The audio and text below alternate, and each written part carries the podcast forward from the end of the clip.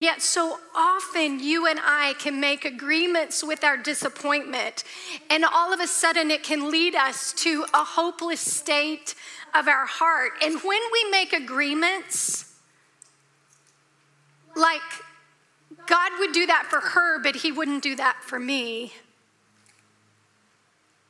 or God isn't for me, or God is good for everyone else, but He's really not that good for me, then what happens is those agreements cause God to have to limit what He can get to us. So, when we make an agreement about the goodness of our God, believing that maybe He does that for someone else, but not for us, it can kind of look like this. So, I want you all to participate with me for just one moment, okay?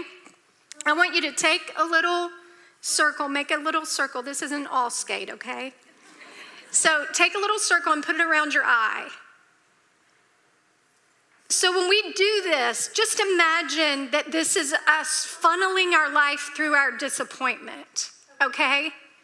So, all I can see of you right now is what is right here. But there's more here, right? You can see it, can't you?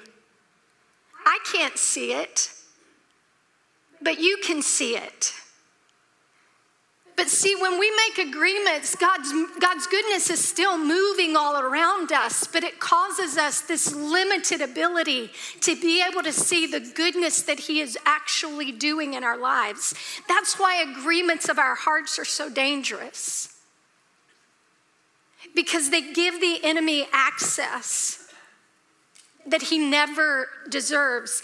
The reason I know God is good is because it is his character. He just can't help himself.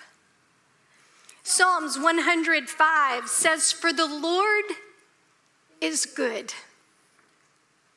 His steadfast love endures forever. Not just is he good, but it's going to go on forever. His goodness never ends. It is everlasting to everlasting, and his faithfulness goes to all generations. And then Exodus 34 6 says, The Lord, the Lord God, merciful and gracious, long suffering and abounding in goodness. That means he exceeds in goodness. Because God never does anything just enough. In fact, Corinthians tells us that when even when he comforts us, he comforts us to spare. He never gives us just enough. He always gives us more than we need. It is who he is, and it cannot be separated from him.